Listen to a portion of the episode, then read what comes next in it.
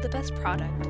I've been involved in the Patagonia field testing program for a little over 20 years right now. For silent sports done in nature.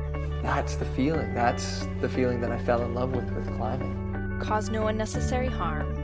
Of organic cotton and recycled polyester to recycling the clothing to measuring our carbon footprint. Inspire and implement solutions to the environmental crisis. To give some love back to this river that doesn't have any. It's not getting any love. See what drives us at Patagonia.com. With additional support from Kuat Racks and New Belgium Brewing.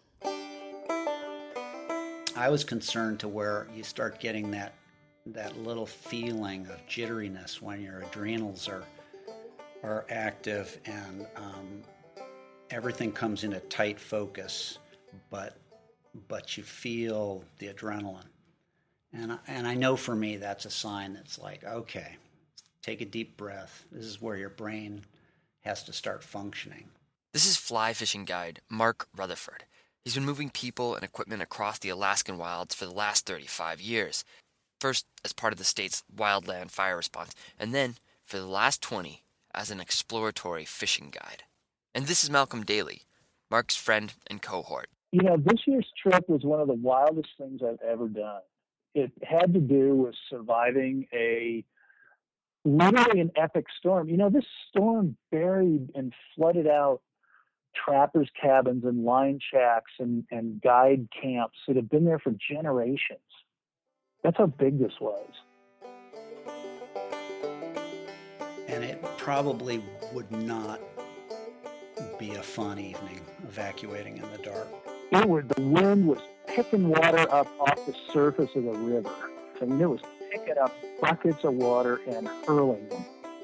I like the challenge. I really like the challenge of working with folks who you know who might not be able to get out there without um, without some special help you know and you have to everybody here has to assume that the next move you make every move the next one is the most important move in the rest of your life First off, right now, Mark and Malcolm, they're talking about the same event. I know it doesn't sound like it. Second off, this doesn't sound like any fly fishing trip I've ever been on or even heard of. Mark's description of that storm is very, very moderate. Okay. um, you know, I've I've been in a lot of storms, and and maybe I'm more prone to exaggerate. And he's prone to minimize. So let me fill you in on the situation. Mark is leading a group of eight anglers down one of Bristol Bay's remotest rivers in August. The group sets up camp on a gravel bar. They wake up to rain and wind and more rain, and it keeps raining, and the water keeps rising and rising, and Mark decides that these people he shepherded into this great Alaskan wilderness, they need to be moved before nightfall, or risk being swallowed by the Ognjavik River. The fishing trip was about to get burly you know, and it would have been it would have been an epic for normals, right? we call you guys normals. Finally, I, I'm seeing I'm seeing into the the world that you guys inhabit. I guess. You know, tongue in cheek, we call ourselves gimps. And, and generically, you know, if you want to slice it a little bit further, we, you know, amputees call themselves gimps, and, and wheelchairs, a lot of times, they're wheelies. What was interesting about the group for 2010 is there was eight of us, and of the eight, um, two were in wheelchairs, paraplegics. Two had amputated legs and wore prosthetic devices, and one of our participants was legally blind you know, we're all brought together because we love to fly fish and we're enthusiastic about the challenge of, of moving across this, this wonderful tundra landscape.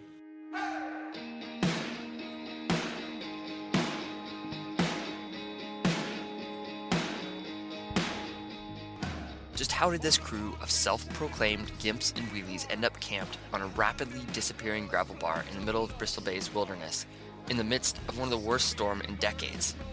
To answer that question, we've got to go back, friends, are a little like rivers.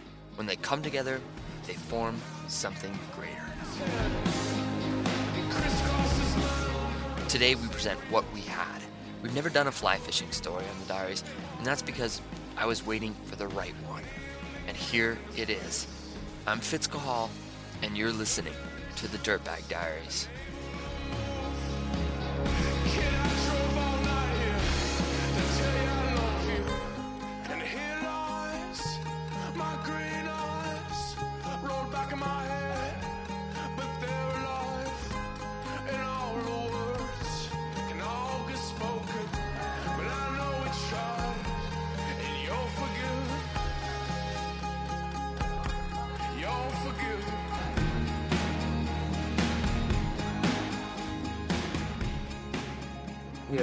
Else I didn't ask?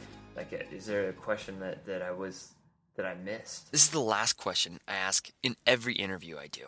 And out of all the times I've asked it, I've never had someone answer it quite like this. I don't know. I, I almost have a question for you and for other for other outdoors people. You know, what is it about a person moving across the landscape with the tools we need for the day or the week that is so poignant that that you know is just there deep in us. Is it you think there's a gene coded for for exploring? I can't explain why loading airplanes and boats and backpacks you know is still meaningful to me you know in my sixth decade. I, but it is it's i think there's something really really deep in the in the code of what it is to be a human that involves how you feel when you're moving in, in time and space. Mark's unique. He's a fisherman who is understated. He's a Chicago native who found a home in the Alaskan bush. In a region known for its plush fishing lodges and jet boats, Mark has been running a minimalist outfit, Wild River Guides, where clients sleep in tents and put in sweat to reach rivers and streams where the trout die of old age, not by an angler's hook. Uh, and there's reasons they don't get pestered. It's just too hard to get to. You, you gotta, you have to suffer to get to get to those places. And Mark has been successful in this guiding endeavor. Homesteading miles from the nearest road in the Alaskan bush amplified his resourcefulness. Work moving fire crews around honed his planning and management skills. He's built a steady clientele and now donates his time to help Malcolm lead these fly fishing trips through Paradox Sports, a not for profit dedicated to getting disabled athletes into adventurous situations. Looking back, though, Mark doesn't hesitate to trace his success guiding back to a single client, a single friend.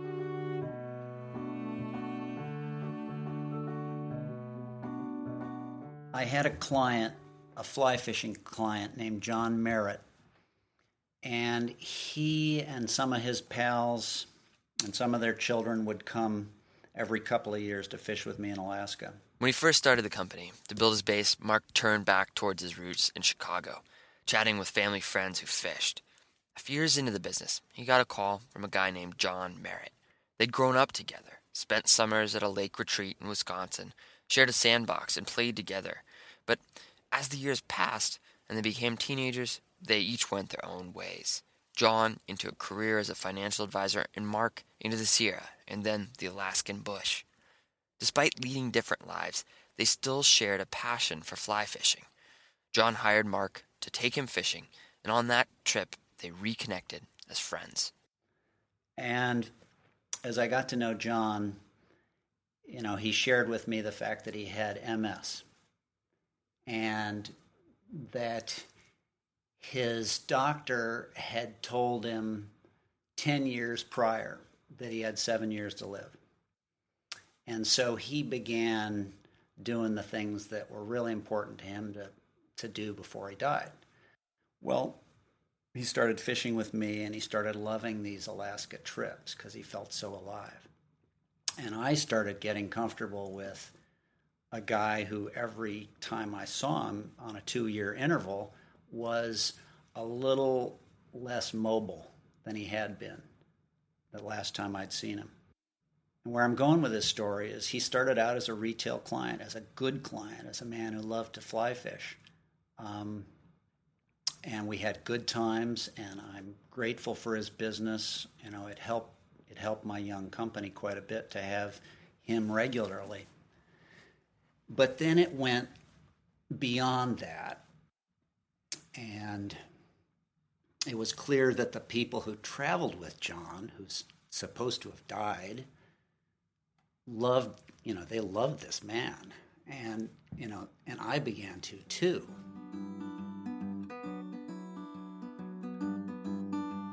I took him to places that I thought he had the best chance of, of catching really large rainbow trout. You know, to catch a 30 inch rainbow trout is sort of the grail of um, Alaska fly fishing. To do that, you really have to get out beyond the where the lodge planes can go and the, and the jet boats can go and the day trips can go and and it takes a proper expedition. You've got to commit. You've got to go out to try and catch that one, you know, that is the archetypal rainbow trout, the, the most beautiful piece of silver and red and purple that that you can imagine leaping out of the water. And John was hooked. And talking with Mark, you also get the sense that Mark was hooked. That John had this type of personality that drew people in and simultaneously lifted them up. Two years later, Mark and John organized another trip.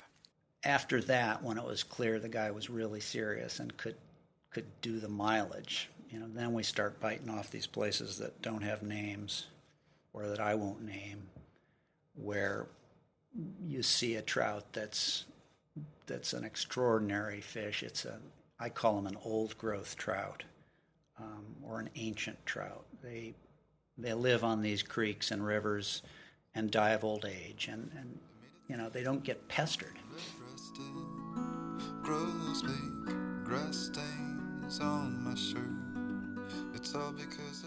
At first, I was worried about taking him, you know, to the places that were hard to get to because yeah, I thought he was going to be frail and that sort of thing. But I became more comfortable with his his disabilities, and he was always game for a challenge. And ultimately, as he declined, we kept doing more and more difficult trips. Um, and they were wonderful. And not only that, he and his friends convinced me that they didn't need other guides along, that they could row the boats. And so the whole client guide relation changed. These were trips where Mark and John were not only casting into untouched fishing waters, they were pioneering first descents of Bristol Bay's lesser known rivers. They did this for a decade.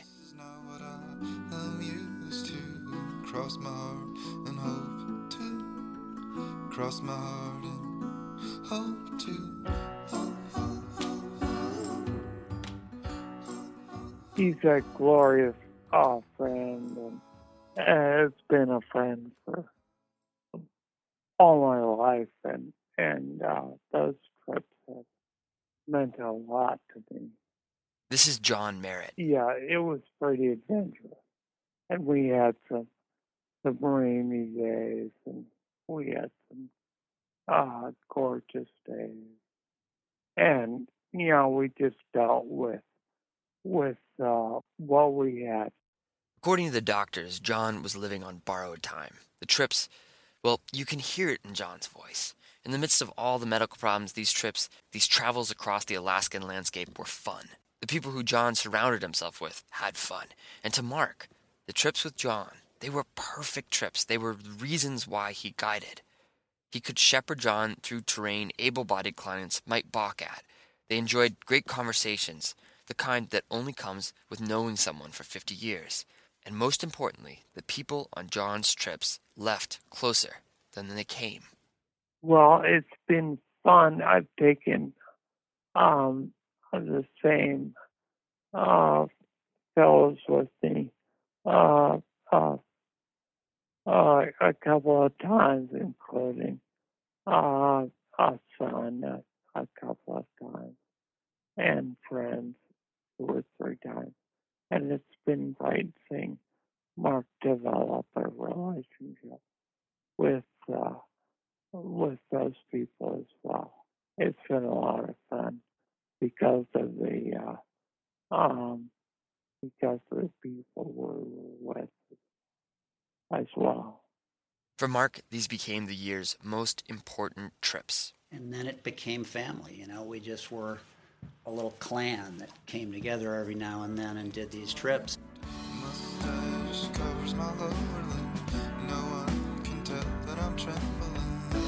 Cross my heart and hope to live. My blood is boiling. Yeah, 10 years ago, you know, he had MS, but it was very well controlled, and you wouldn't know him from anybody walking down the street. About five years ago, we had a trip on the books, and it was going to be a pretty easy trip because John wasn't doing that well. He wasn't getting along. He was in a wheelchair mostly. So we were going to basically go camp on this beautiful alpine lake in Alaska. And we, you know, he could fish from his wheelchair and camp and that sort of thing. Um, he he called me up in January and said, "Mark, you know, I got to cancel. I, I can't do this. I've just um, kind of declined beyond where I can, you know, fly to Alaska and do this with you."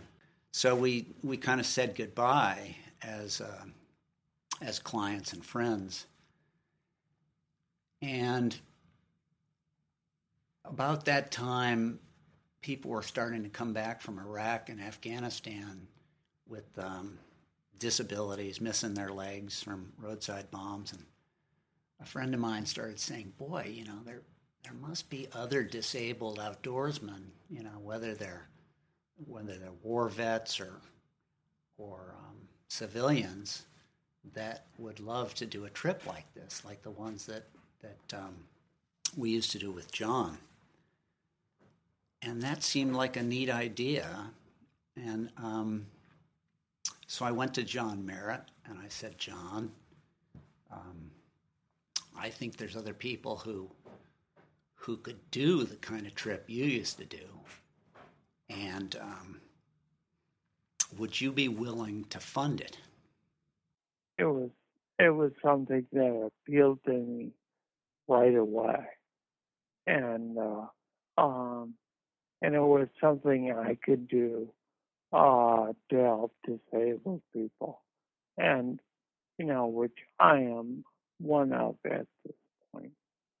And you know, I thought in a perfect world uh, that I would be able to do one of these trips with Mark. Um, uh, you know, down the road, but it doesn't look like that's going to happen it took John Merritt about five seconds to say, "Yeah, I'll I'll do that."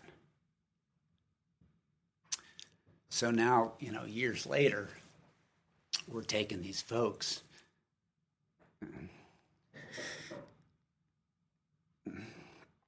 so the, the phone call, the, the phone call that I make, you know, when we get over the, when we finish the trip, is to John. You know, He just loves it.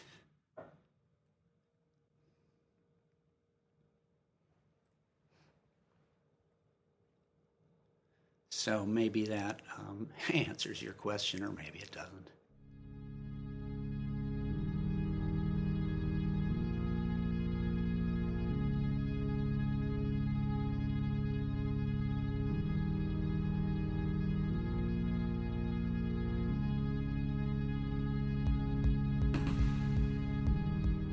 Three years ago, Mark ended up at the Five Point Film Festival in Carbondale, Colorado. Malcolm knew Mark's daughter through the climbing world. Malcolm was running Paradox Sports and had already helped facilitate all sorts of incredible journeys for Iraq veterans and disabled athletes. They went out fishing and got to talking.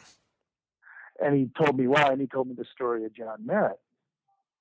And I said, wow. Um, I said, let's figure it out. In 2009, Mark, Malcolm, and John created their first trip together. Mark had been talking with a guy named Vijay Viswanathan, who had lost the use of his legs in a climbing accident and now got around with a wheelchair. He uh, hadn't been able to fish, and I had proposed that uh, I'd be interested in taking him fishing. And I kind of had this imagination we'd, you know, we'd unload a float plane on a beach, blow up a raft, and float down a river, and we'd fish. And VJ sound, said, Well, that sounds like what ordinary people do. I don't want to do that. You know, I want to, I want to push it. They went and repeated one of the first descents that Mark and John had done together. It involved moving over miles of brush choked portages. Mark knew it was going to be difficult. So, one of the things I love about this is if we're going to undertake an expedition where, let's say, we've got somebody in a wheelchair and we're going to go run a river that's only been run twice in history and it involves a portage, we're going to need some help. So, I get to try and round up a posse of, of helpers. They pulled it off. Malcolm, who walks with a prosthetic, came along with his wife Karen. Mark's kids chipped in time and piggyback rides. The trip was a complete success. After the trip, something VJ said stuck with Mark. He said, Mark, um, I felt alive on that trip in the same way I feel, you know, skiing through fresh powder. It it's how I was how I feel like I was born to be. Would you dare to make it change? Allow the wind to sway. Throw it all At this time in my life, um, this is my passion. You know, I like the connection that happens with with any guest of mine when we really connect and we know each other and we've been through something together. Which leads us back to where we began in a campsite on a low lying gravel bar. The water is rising, the wind is howling. It's the worst storm in 20 years, and a group of gimps and wheelies are right smack in the middle of it.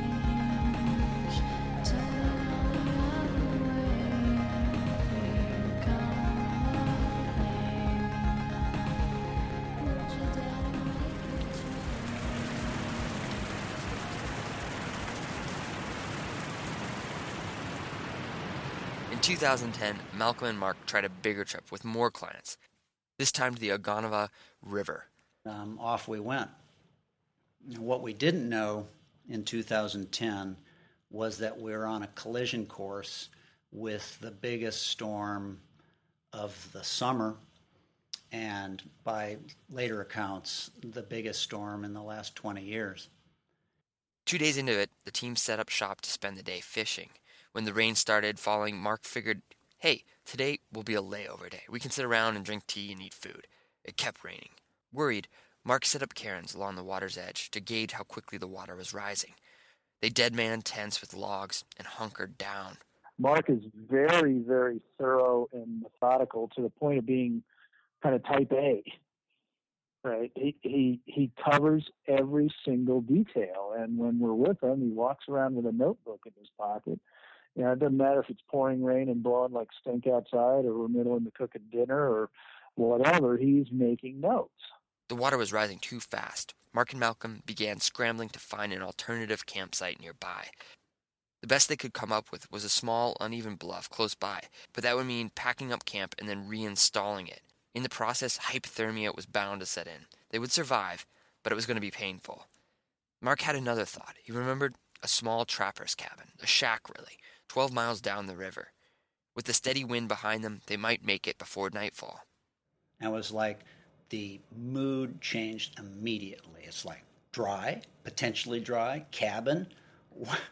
What's the choice? I mean, yeah, let's go. it's like, wait a minute, do you understand? Like, we could go 100 yards and bivy on a bluff, or we could go, uh, you know, 10 miles, 12 miles. It's, you know, and now the, the wind is 60 miles an hour. We're going to be dealing with that in the rafts. I'm like, yeah, let's try. I'm like, okay. but it really did seem like a good way out. Four hours later, they hit the river. Wind howled. The raft sped downstream, catalyzed by water and wind. Eventually, they made it just beneath the bluff, and the small shack perched on it. The able bodied lifted the disabled onto their backs and clawed their way up the hillside until everyone was piled into the cabin. the mood of this group that has been in the full evacuation mode, you know, where life was on edge, where if things didn't go properly, somebody could could uh, potentially die. And now we're in a cabin out of the wind, no rain, hot food, and it was like you couldn't stop laughing. There was there was almost no situation that wasn't comical for hours. We just laughed and ate and drank hot drinks, and we felt like we were in the Ritz. This is not a chair. That is not a table. This is not a cup. That is not a kettle. It is not raining. My shoe is not untied. I have not been. You know, I I wouldn't have done the, the things I did uh, without luck. There's no question about that. These days, John can no longer fish. Friends will take him out to be on the water, to enjoy the conversation, the camaraderie. But the strength has left him. But these stories are John's legacy. The laughter that fills a tiny tin shed in the Alaskan bush is part his. A day later, when the storm subsided and Mark was able to arrange for a float plane out, John was one of the first people he called. You know, it means a lot to me. Um, and the stories from each trip um, are are great. Although last year's trip was pretty much weathered out. It was a very wide trip, uh, from what I understand. When I've got something written, when I write up a trip report for the annual trip, you know, I get a copy to John right away, even if it's a draft, and and um, I believe now somebody reads it to him. I'm not sure he can he can always read. Maybe sometimes he can. I, I'm sure sometimes he can, but not always.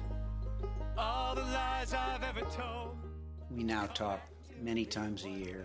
You know, I can call him up anytime. We take up, you know, where the story last went off. The 2010 trip has become lore for the participants, a difficult experience that became binding for the abled and disabled bodied participants alike. Maybe what we're doing is taking the gimps out of the bubble, right? And because so often there's so much protection around people with disabilities. And we talked a lot about, you know, whether we should try to do this or not. And we said, yeah, I want to do this. I want to, I want to show that we can do something that is, you know, world standard, even if we have a wheelchair. We can wash the world away. All the lies I've ever told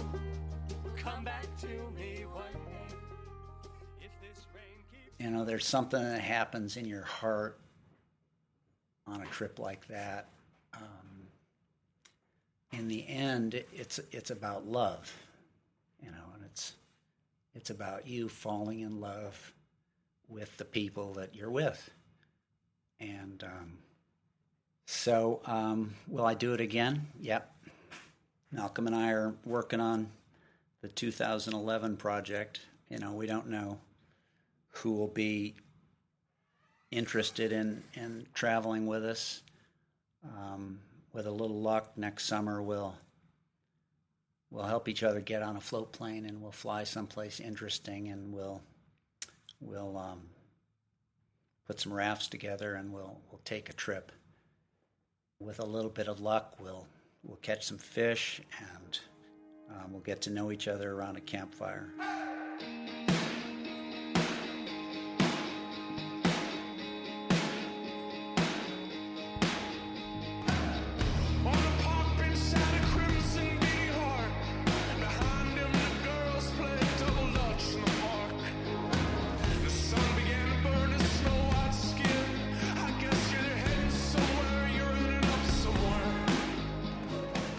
Putting together the year's last episode, I just had myself a little moment. I try to bring the most creative, inspiring people into the same digital conversation. Thanks, Mark, John, and Malcolm. But that thanks extends beyond that to the musicians who help us. Today, we featured a band Becca and I have been rooting for with all the fist pumping, air drum playing, off key singing we can muster. We are Augustines. Back at dirtbagdiaries.com, you can find links to this track and their site, weareaugustines.com. They have an incredible story of their own. Additional music by Breathe Owl Breathe, Moon Holiday, and Franz Nicolay. We're in the midst of putting together our annual Year of Big Ideas edition. If you've got a goal, an incredible trip, a dream you're going to realize in 2011, drop us a line at dirtbagdiaries at earthlink.net and you can end up on the show. Patagonia makes the diaries possible. Keep your ears tuned to their site. They've got their own very big idea on the way, something that might just shake up the music industry, the way we support environmental organizations, and how you find new emerging music. Support for the show also comes from Kuat Racks. Friend them on Facebook. They're always doing cool promotions and giving away racks. Seriously, if you own a bike, you owe it to yourself to stay tuned to what this little company is doing. KuatRacks.com. Additional support comes from New Belgium Brewing. Happy holidays, everyone. Thanks for another great year. Look forward to plenty of new stories in 2011. Now, it's time to turn the volume up and disappear into the music.